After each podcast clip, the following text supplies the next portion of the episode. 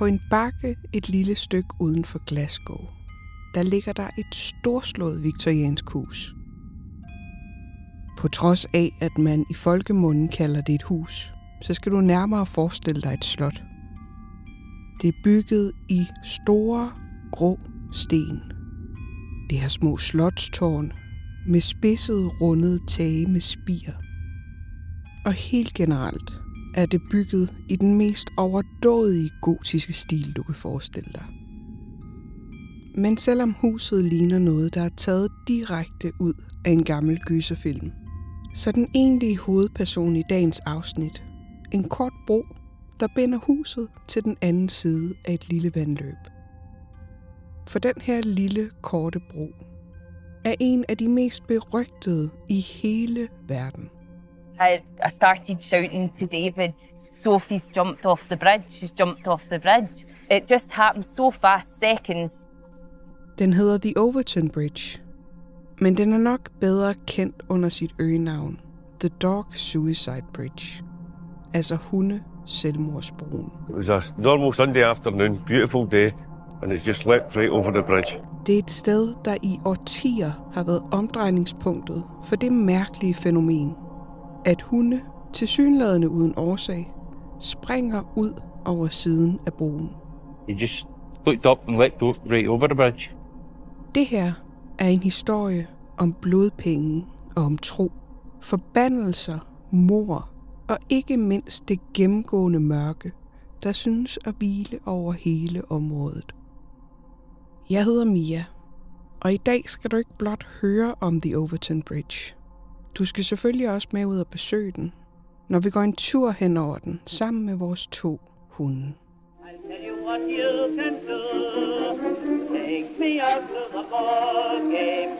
Take me out with the crowd. Oh, buy me some peanuts and cracker jack. I don't care if I never get back. I don't care if I never get back. I don't care if I never get back.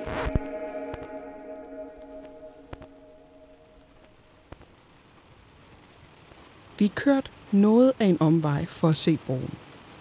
Og det er selvfølgelig i den bedste skotske stil. Tungt, tungt regnvejr, da vi ankommer. Jeg vil indrømme, at jeg på det her tidspunkt, jeg sidder i bilen, faktisk ikke kender voldsomt meget til historien bag broen. Jeg har selvfølgelig hørt om fænomenet med hundene, og så har jeg et par teorier om, hvad det er, der kan ligge bag det. Men da vi parkerer den her regnfulde dag, så kender jeg faktisk ikke til hele historien bag. Da jeg så er hjemme igen fra Skotland, så sidder jeg og er lidt i tvivl om, hvad jeg egentlig skal gøre med optagelserne for broen. Det er ikke rigtigt nok til et afsnit i sig selv, så jeg begynder at læse lidt her og der, og så falder jeg over noget. Eller nok nærmere nogen. En decideret ekspert på området. En mand ved navn Paul Owens. Well, yes, very well. Just enjoying the wonderful Scottish weather, you know. Paul har arbejdet som filosofi- religionslærer i Glasgow i mange år. Og så har han skrevet bogen, der handler om broen.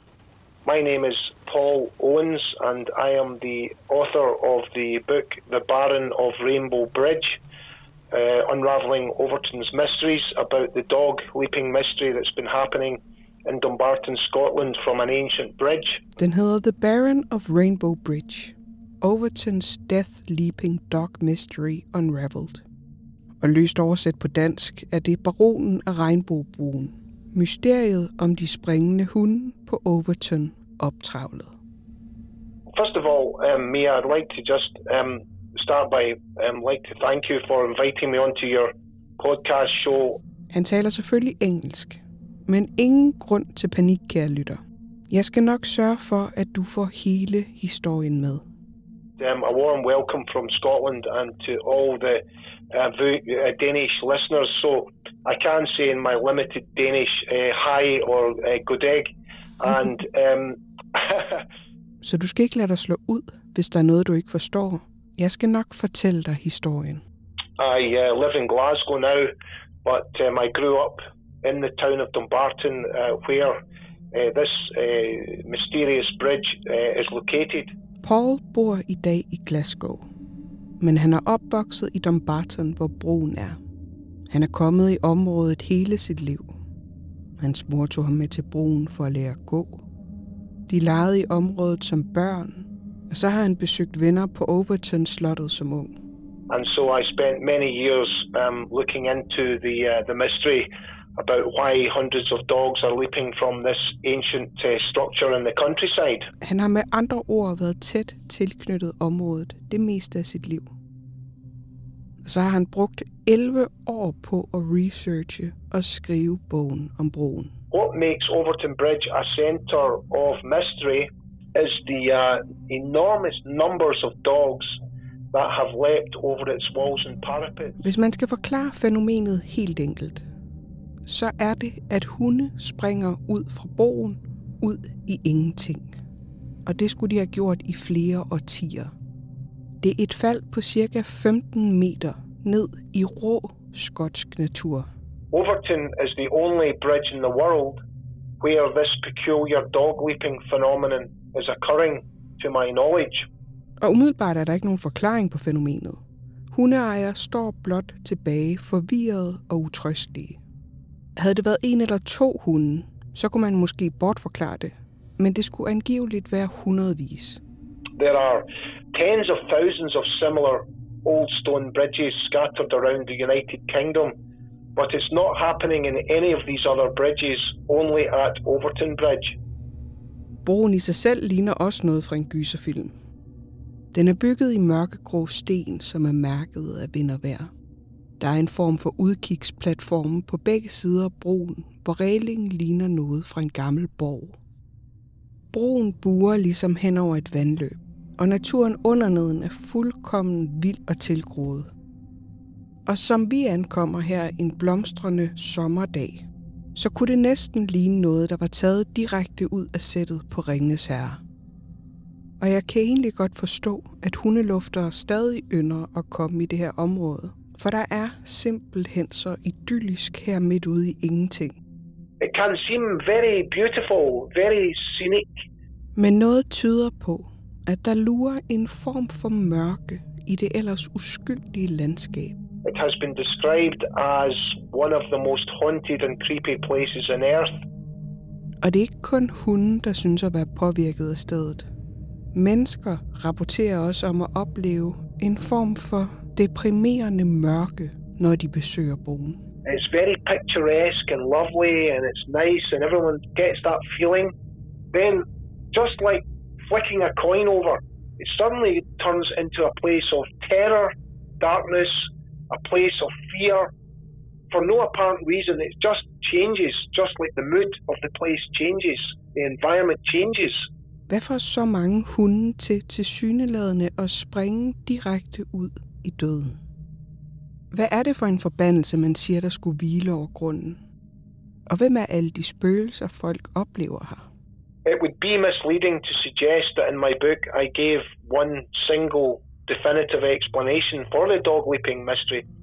Med andre ord er der ret mange spørgsmål, som vi skal forsøge at prøve at finde svaret på. And to get a more holistic picture of what is going on there, each theory must be evaluated on its own merit. Og det skal vi selvfølgelig gøre sammen med Paul. Så vi begynder fortællingen med at sætte os lidt ind i Pauls research. Initially, researching an unexplained mystery like this began with physical observations with countless visits to the bridge. Paul startede med at indsamle alle de informationer, han kunne. Han forsøgte at finde så mange hundeejere, som havde haft oplevelser med deres hunde på stedet. of what happened to their dog and why and when their dog leapt over these bridge walls. It's a complete mystery. Og det har ikke været let, for broen er placeret så isoleret, at der ikke rigtig er så mange vidner. Der findes ikke nogen lister over, hvad der er sket derude nogen steder, hverken ved politi eller dyrlæger. Så om det drejer sig om 30 eller flere hundrede dyr, det er der ikke rigtig nogen vidshed om. Men vi ved, at det sker, og vi ved, at det er sket igennem flere årtier. Og det kan vi sige på grund af den research, Paul har lavet. These accounts are really the kind of bread and butter of the story itself, the, the dog owner's stories. Han taler med omkring 30 hundeejere til bogen. Og på baggrund af de samtaler har han opdelt hændelserne i tre kategorier. Den første er de sager, hvor at hundene forsøger at springe ud over broen, men det lykkes ejer at redde dem enten via snoren eller ved at holde fast. Og så er der den kategori af hunden, der springer ud for broen og desværre dør med det samme eller kort efter hos dyrlægen. Og til sidst er der den kategori af hunden, der faktisk formår at overleve det voldsomme spring for broen. Og lige for at gentage, så er det faktisk 15 meter, de ryger ned. En gang mente man, at det kun var én hund, der havde overlevet det. Men igennem sin research finder Paul frem til mange flere. So now we know that there are many dogs who very fortunately have survived this this um, 60 foot drop. So I'm pleased to hear that in fact there have been so many survivors. That's a good thing, you know. Det næste Paul gør, var at undersøge broen rent fysisk. Han brugte utallige timer på broen. Han ender med at undersøge den i alt slags vejr, og med alle mulige former for udstyr. For hvis det, der sker på broen, er overnaturligt, hvorfor så ikke bruge udstyr fra den verden?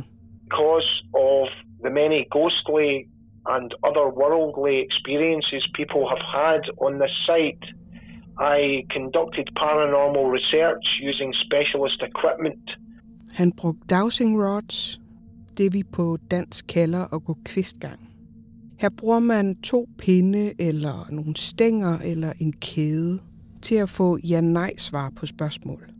De her dowsing rods krydser sig eller skilles ad, så betyder det enten ja eller nej. Traditionelt set har det været brugt til at finde vandkilder og alt sådan noget. Men det er en længere historie til en anden god gang. The most interesting research result I got um, was when I went under the bridge below. Um, I was accompanied by a photographer. Han har også brugt en K2-måler, som du måske kender under navnet EMF-måler. Udstyr, som du sikkert kender fra diverse spøgelsesjægerprogrammer. Og midt ude i ingenting under en bro, der får Paul faktisk et udslag på hans EMF-måler. Um, when I asked if there were any ghosts or any presences in the area under this bridge, and to show themselves, the um, meter uh, flashed out of control. Faktisk gik måleren helt op i det sidste felt, den højeste måling, det der lyser rødt. It went from um, a kind of green lights to amber, right up through blue, right up to red, right into the very top meter reading. It went right off the scale. Og du skal altså lige huske på, at de står under en bro ved en å, midt ude i et øde skovområde. Men på trods af det, så gav måleren fuldt udslag to gange i træk, da Paul spurgte, om der var nogle ånder, der ville give sig til kende der. Um, what it gave me was a reading that's equivalent to the um, electromagnetic energy emitted from a microwave oven. Noget han ikke har oplevet før eller siden. Heller ikke selvom han har prøvet at gøre det noget agtigt det samme sted. For Paul betød det her, at der endegyldigt måtte være noget overnaturligt til stede ved Overton Bridge. I repeated the experiment lots of times and it never happened again. It just happened twice. Så det næste skridt var at finde ud af, hvorfor. Og hvem det kunne være, der hjemsøger broen. Og her er det selvfølgelig nærliggende at kigge nærmere på manden, der byggede broen. En mand ved navn John Campbell White. They were fabulously wealthy people.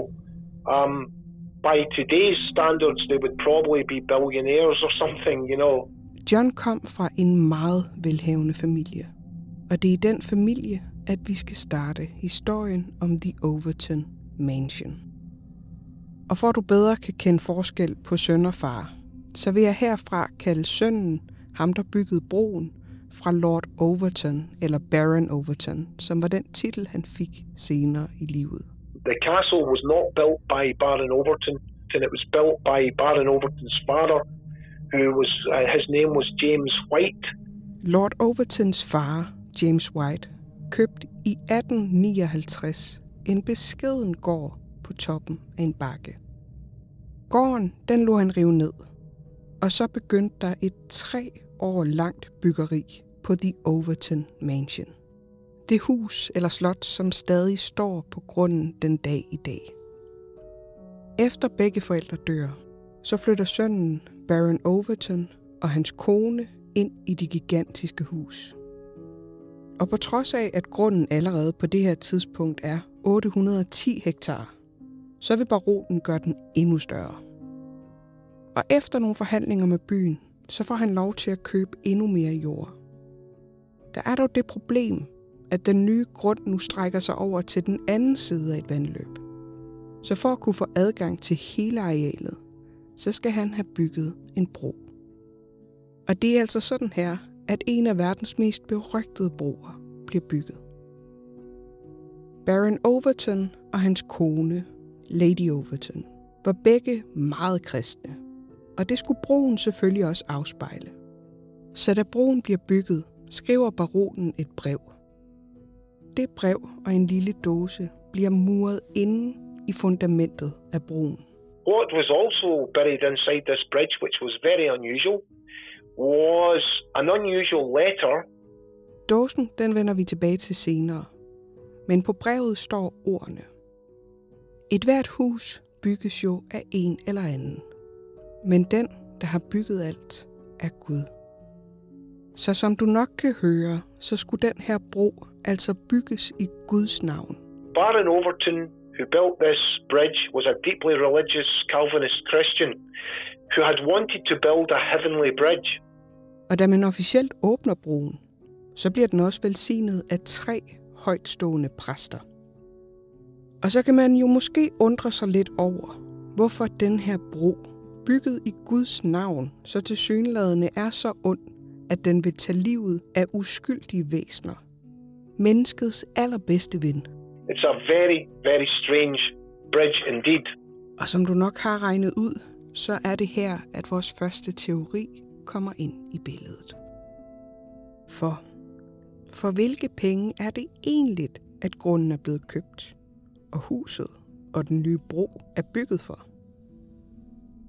Som jeg har nævnt, så havde familien White en del penge. Faren James havde været advokat, og så havde far og søn også en fabrik sammen. Fabrikken hed Shawfield Chemical Works, og de tjente godt på den. Rigtig godt. Så godt, at for uden alle deres ejendomme, så efterlader James White sin søn, baronen af Overton, en formue på 1,9 millioner pund. Selv i dag vil det være en stor sum penge. Men så prøv lige at forestille dig, hvor absurd mange penge 1,9 millioner pund er i 1884. Og hvis du ikke kan forestille dig det, så kan jeg fortælle dig, at det er omkring 295 millioner pund. Det der svarer til 2,5 milliard danske kroner i dag. Den her guldspindende fabrik, den producerede blandt andet et kemikalie, der hedder kaliumdikromat. En del af arbejdet bestod i en masse processer, hvor man arbejdede med ting som svovlsyre og andet farligt, for så til sidst at ende op med krystaller. Og vi er jo altså i en tid, hvor man ikke går særlig højt op i sikkerhedsforanstaltninger. Så fabriksarbejderne, de gik hjem i det samme tøj, som de mødte ind i. Og de brugte jo heller ikke lige frem sikkerhedsudstyr. Så på en arbejdsdag indåndede de både giftige dampe og støv for arbejdsprocessen. Men alt det her, det gik man ikke så højt op i hos familien White. De var jo flyttet ind i deres smukke Overton-hus, langt, langt væk fra de her giftige dampe på fabrikken, op i den smukke natur.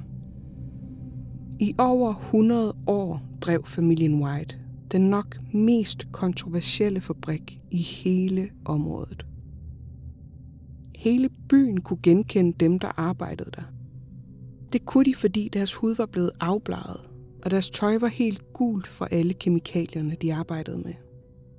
De fik store huller i huden, noget man kalder kromhuller. Deres næse rykkede ætset væk af den giftige støv og damp, de hver dag indåndede. Som du nok kan sige dig selv, så fik de selvfølgelig også en masse andre følgesygdomme. Deriblandt sådan noget som lungekræft. Det var så slemt, at man i byen kaldte fabriksarbejderne for familien Whites døde mænd, eller Whites fløjtere, fordi der var ætset huller i deres næsevæg, og derfor lavede det en fløjtende lyd, når de trak vejret.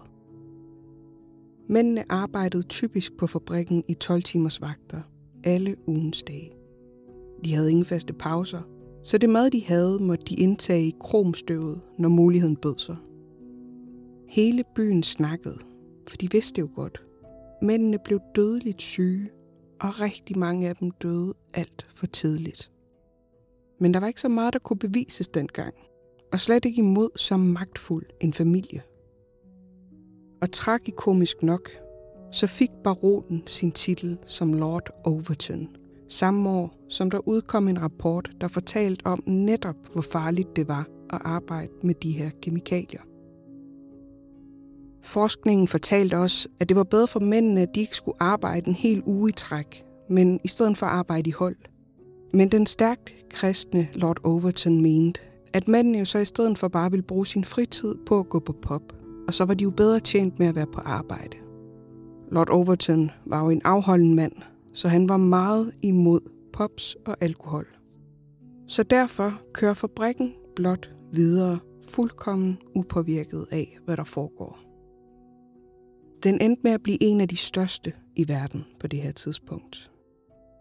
Og først i 1960 lukker den endegyldigt. I dag ved man ikke, hvor mange mænd, der blev påvirket af arbejdet på Whites fabrikker, og heller ikke, hvor mange, der døde som følge af det. Men man ved, at familien tjente uendelig mange penge på det. Og det var de her penge, man byggede Overton-huset for.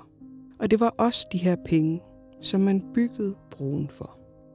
The vast sums of money which were used to pay for these colossal stone blocks on the bridge were actually earned from the misery and destruction of hundreds of men who laboured in Baron Overton's chemical house of horror at the Shawfield chemical plant. Jeg tænker, at du måske allerede har fornemmet, hvor den første teori bærer hen. Forviler der sig i virkeligheden en slags forbandelse over den her grund? Er det de fortabte fabriksarbejdere, der har forbandet hver en sten købt for den rigdom, familien White tjente på deres bekostning? Og er det her forklaringen på de mørke energier, der skulle hvile over stedet? Now, the question really is does each stone along this diabolical highway emit a gloomy and overpowering presence which affects dogs when crossing the bridge, causing them to throw themselves over the bridge walls? Or is this bridge kind of cursed by some chemical curse that paid for every stone along the bridge itself? Men så er der også fortællingen om den hvide dame af Overton. I sit liv var hun kendt som Lady Overton og var gift med baronen, som byggede broen. The lady in white, or quite often she is referred to the White Lady of Overton. Um, her name, her maiden name was actually Grace Eliza McClure. Og det er her, vi kommer tilbage til den dåse, der blev lagt ind i murene på broen. For Lady Overton havde lavet en slags tidskapsel, som skulle være en del af broens fundament. Den indeholdt dagens avis, en mystisk samling af mønter og billeder af baronen og Lady Overton selv. Og da den var begravet i broen, så lod man Lady Overton ligge den sidste sten i byggeriet på broen. Now, this time capsule was inserted inside the bridge in 1895 when the bridge was opened by Lady Overton. And Lady Overton, it is her ghost that is said to be haunting this, this bridge even to this very day. Der blev opsat en plade for at mindes, at den sidste sten var lagt af fruen selv. Og på den måde kan man jo så sige, at Grace Eliza McClure, som hun hed, både med billede, navn og hånd, er for evigt i broen. She always had a special connection with the bridge when she left there. Og det er her, vores næste teori kommer i spil. For er det den hvide dame af Overton, der lokker hundene ud over broen? Man siger jo ofte, at dyr, især hunde og katte, er mere følsomme over for det paranormale. Og under Pauls research finder han også vidneforklaringer, der indikerer netop det. Så lad os kigge nærmere på de mange spøgelseshistorier, der er tilknyttet Overton-grunden. There have been many ghostly and spectral appearances around the Overton estate. Baron Overton døde pludseligt efter kort tids sygdom i 1908 i en alder af kun 64 år. Han efterlod sig et meget blandet eftermæle. For på den ene side, så havde han gjort meget velgørenhed for byen. Han havde bygget beboelse for de studerende og doneret en masse penge, og på den anden side, så var det jo stadig penge, han havde tjent på andres bekostning på fabrikkerne. Men efter baronens død fortsatte Lady Overton med det godgørende arbejde. Og hun virker til at have været en relativt vældig skikkelse i byen. Baronen og Lady Overton fik ingen børn, så efter at baronen dør, er hun helt alene på slottet, for uden hvad der har været tjenestefolk selvfølgelig. Lady Overton er ret hårdt ramt af tabet af sin mand. Og det bliver beskrevet, at hun bliver set gående frem og tilbage på broen og sørge over ham. I 1931 dør Lady Overton, og hun bliver begravet i Whites familiegravsted i byen. Og herefter kommer huset til at stå tomt. En gang imellem bliver det brugt af et familiemedlem, men da han sjældent er i landet, så vælger han at forære den store grund til byen. Det bliver først brugt som hospital under 2. verdenskrig, og bagefter bliver det til fødselsklinik og børnehospital. Og det er især her, hvor der endelig rigtig kommer liv på slottet igen, at der kommer flere og flere historier om spøgelserne på Overton. My book also recites the true and personal experiences of people who have witnessed many ghosts around the Overton estate. When Overton Castle was used as a maternity hospital back in the 1950s, many of the nurses would refuse to go into certain rooms of the castle next to the bridge, claiming that they had felt very strange presences and were uncomfortable there. Og der er en hel del af personalet, der synes, at de tidligere beboere ikke rigtig har forladt slottet endnu. Sygeplejerskerne fortæller om rum, som ingen har lyst til at gå ind i. Og der er hele områder, hvor de føler sig ubehageligt til mode. Og så er der et par af de gamle sygeplejersker, som Paul har snakket med, der har fortalt, at når de har stået der på de stille hospitalstuer i mørket, kigget ud af vinduet, så har de nogle gange kunne se en hvid, gennemsigtig skikkelse bevæge sig langsomt hen over broen. Og det er det syn, der er nogen, der mener, kan være forklaringen på hele mysteriet om hundene. Um, people have said that um, after the death of her husband, uh, Baron Overton, she was often seen wandering across this bridge, grief stricken and wringing her hands. And um, many people believe that um, what dogs are actually seeing is the grief stricken spirit of Lady Overton. Uh, This is the, the ghost that they are sensing. It is the, the apparition of this particular ghost is what's drawing dogs over the walls of this particular bridge. Lady Overton elskede hunden, og hun gik gerne selv tur med sin jagthunde i samme område. Hen over broen ud i skoven. Hvis vi nu leger med tanken om, at hunden er mere modtagelig over for paranormale hændelser, kan de så se en imødekommende kvinde, der står på broen. En, der gerne vil hilse på dem. Men når de så hopper op mod hende, så er hun der ikke i virkeligheden, og i stedet ryger de ud over broen. Det er den anden teori, som Paul præsenterer i sin bog. It's not that she's trying to get the dogs over the bridge or luring them to some evil purpose. It's rather that she's just welcoming, being friendly as she was in life towards the dog. And the dog sees this and goes towards what it sees there. But when it leaps over, the figure is gone, and suddenly they're over the walls of the parapets, they're over the walls of the bridge, and they're now tumbling down um, an enormous 60 foot gully onto the rocky burn below. So I think that is what is happening in this particular situation. Der findes i hvert fald flere vidneforklaringer fra hundeejere, hvis hunde har stiget efter en skikkelse. Paul har blandt andet talt med en pensioneret politimand.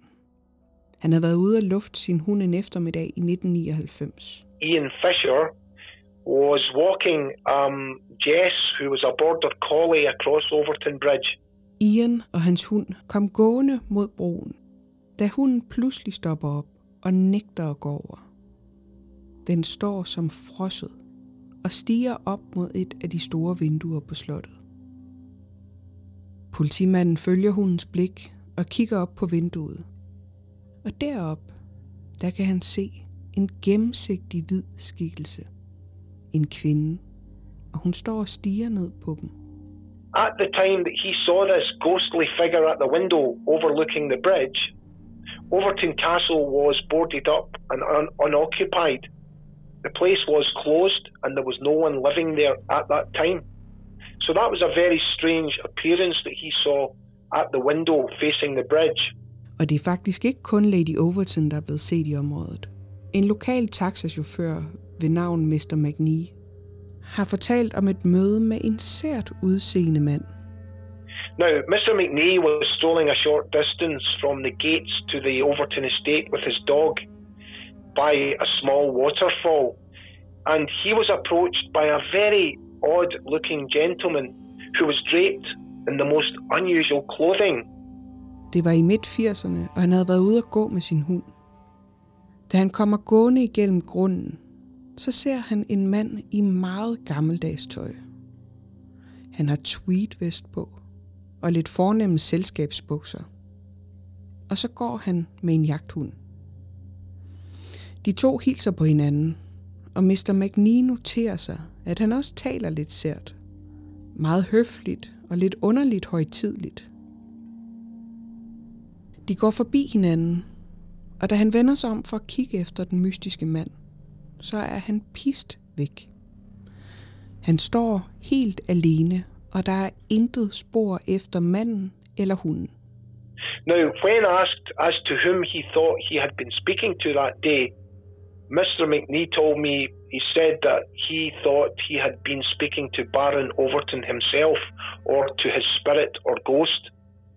So that is a very, very strange story, considering that Baron Overton had been dead for well over 115 years. Der er så mange sære historier for broen og for området. Og en af de ting, der går igen i mange af fortællingerne, er en slags deprimerende følelse og en mørk energi, som folk oplever. Noget, som jo nok kun bliver forstærket af historierne om hunde, der springer ud. Men nok især også på grund af en hændelse, der sker på broen i 1994. Og lad mig lige advare dig om, at det her er en særlig forfærdelig historie. Så hvis du har svært ved at høre om noget med omkomne børn, så spol lige et minut eller to frem. En oktoberdag i 1994 er en mand ved navn Kevin Moy og hans kone ude at gå en tur med deres kun to uger gamle baby. Kevin har boet ved sine forældre, fordi han havde været deprimeret. Så da han mødes den her dag med sin kone og babyen, så er det deres søns første rigtige gåtur udenfor sammen. Det er en dejlig solskinsrig eftermiddag. De går hen over Overton-broen og stopper op for at nyde udsigten. Pludselig smider Kevin deres kun to uger gamle søn ud over broen. Og med det samme han har gjort det, så forsøger han selv at springe efter. Men hans kone holder skrigende fast i ham. De får ham hen til Overton-huset, hvor de ringer efter hjælp. Og her får han hurtigt fat i en kniv og begynder at skære sig i håndledene. Kevin var overbevist om, at deres søn var djævlen. Og derfor blev han nødt til at slå ham ihjel. Deres søn dør af kvæstelserne. Men Kevin overlever selvmordsforsøgene og bliver erklæret sindssyg i gerningsøjeblikket. Han er ikke egnet til straf og bliver i stedet indlagt i psykiatrien, hvor han så vidt vides stadig opholder sig. Den her tragiske historie chokerer naturligvis lokalsamfundet, og den bliver endnu et lag af den her mørke historie, der hviler over broen. Some people have tried to say that the dog leaping phenomenon has been caused by um, a kind of depression that seems to um, hang over the estate. Og selvom de fleste jo nok vil være enige i, at det her er en dybt tragisk sag om en psykisk syg mand, så bliver det for andre endnu et bevis for, at der findes paranormale og mørke kræfter på Overton. Mange tror, at stedet er et såkaldt tyndt område. Det man på engelsk kalder et thin place. Et sted, hvor barrieren mellem vores verden og det hensides er så tynd, at det tiltrækker os. Kalder på os. Et sted, hvor himmel og jord overlapper. En teori, som blandt andet stammer fra de gamle britiske kældere. And I can say that I have felt such a depression. Um, you know, a few years ago when I was doing a television documentary about this mystery, I was sitting um, just near the bridge in a seat, and you know, I felt for some reason a very heavy, depressive atmosphere. Det er en teori, som Paul kender og tror på. Men han tror ikke på, at broen er et sådan sted. Han tror i højere grad på, at det han synes er et overnaturligt fænomen, er opstået af de redsler, som broen er bygget af. En slags kemisk forbandelse fra familien Whites fabrikker.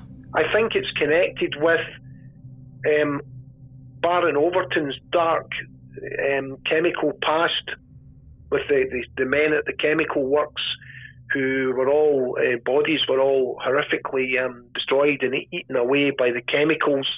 Men hvis vi lige skal fatte jordforbindelsen igen et øjeblik, så lad os både komme tilbage til regnvejret, broen og vores hunde.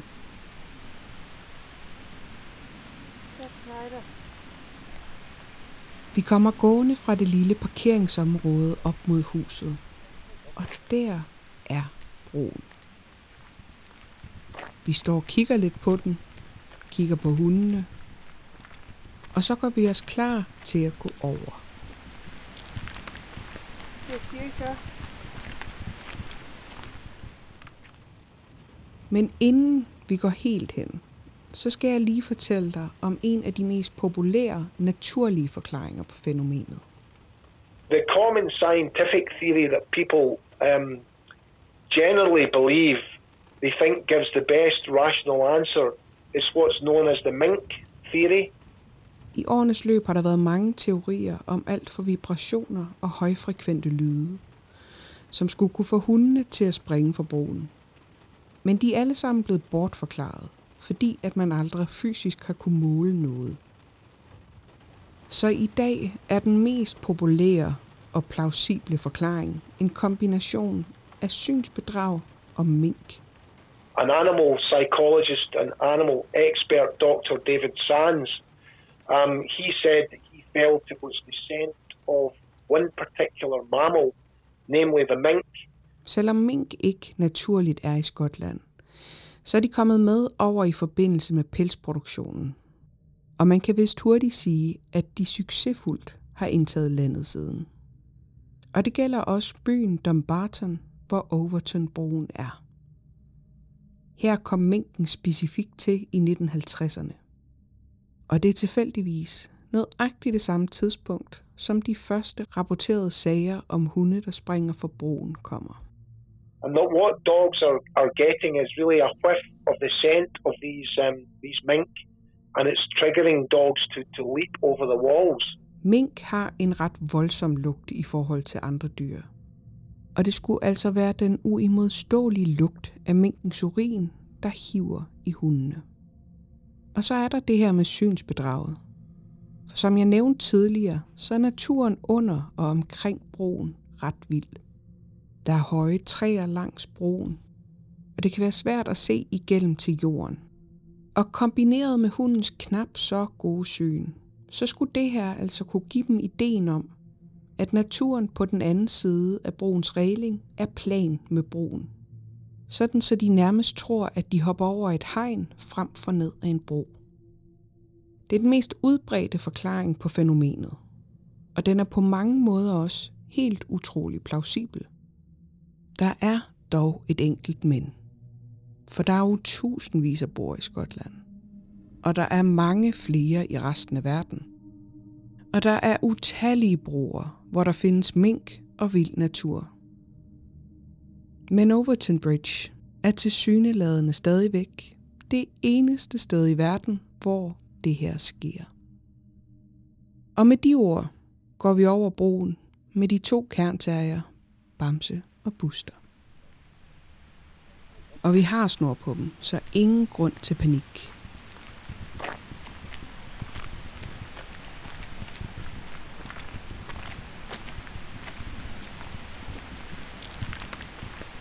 Så? Buster vi ikke derud. Kom ud. Det kan du ikke række.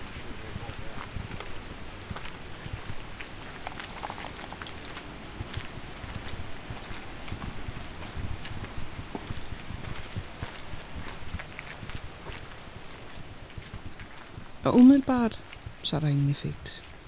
Kun det, at Buster ikke vil ud på broen først.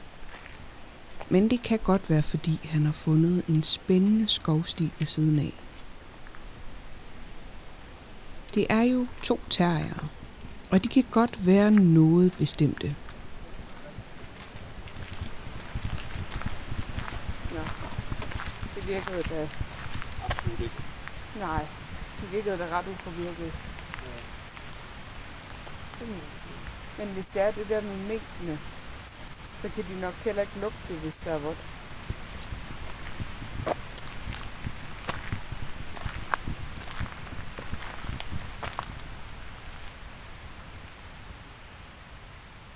Men ellers klarer de turen over og turen tilbage igen til UG.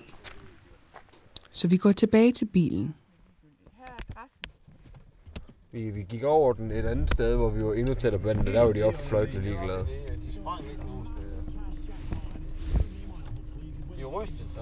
Ja, Bamse han stod endda stille midt ude på broen, mens jeg tog et billede af vandet. Fuldstændig. Jeg tror faktisk bare gerne, at han videre, for han kunne kigge igennem. Men vi skal ikke hjem. Vi skal videre, som man siger. Er det den lille hånd der, der kom op der? Og som vi kører fra broen til lyden af mig, der prøver at stjæle slik fra min mor på bagsædet, så er vi på vej til den næste destination. En af de mest hjemsøgte kirkegårde i hele verden. Det, der er kendt som Poltergeist kirkegården i Edinburgh. Thank you so much, Paul. It was Oh, so interesting to, to, to talk to you and hear about your research and experiences. Well, I I hope that um, your, your listeners uh, to the uh, podcast in Denmark really uh, enjoy the, the story. And um, maybe one day I'll, I'll get a chance to come over to Copenhagen and um, I'll visit um, Hans Christian Andersen's grave, who incidentally is my favourite um, children's writer. Oh, you definitely should. And Assistens Kierkegaard, which the his gravesite is on, it's very beautiful in itself, so it's a great visit. Oh, sounds fantastic, yes. Det her var den mystiske historie om Overtonbroen. Og det er jo stadig uopklaret. Og jeg har heller ikke nogen konklusion. Det vil jeg lade dig om at danne. Men jeg vil altid gerne høre, hvad du tænker om det, og hvad dine teorier er. Og det kan du dele med os i Facebook-gruppen Fucking Uhyggelig Podcast. Her vil du også kunne se billeder fra broen, og så lover jeg at dele nogle billeder af hundene også. Du kan også kigge billederne på Instagram, fucking uhyggeligt, og fucking er stadig med to A'er. Tak, fordi du lyttede med. Hvis du kan lide det, du hører, så kan du hjælpe os med at dele det med en ven. Du kan skrive en lille anmeldelse af os, hvor end du lytter med. Du kan give os stjerner ind på Spotify eller Apple Podcast, og så kan du give os et thumbs up inde på Podimo. Jeg håber, at du vil lytte med en anden gang, og så håber jeg, at det også bliver fucking uhyggeligt.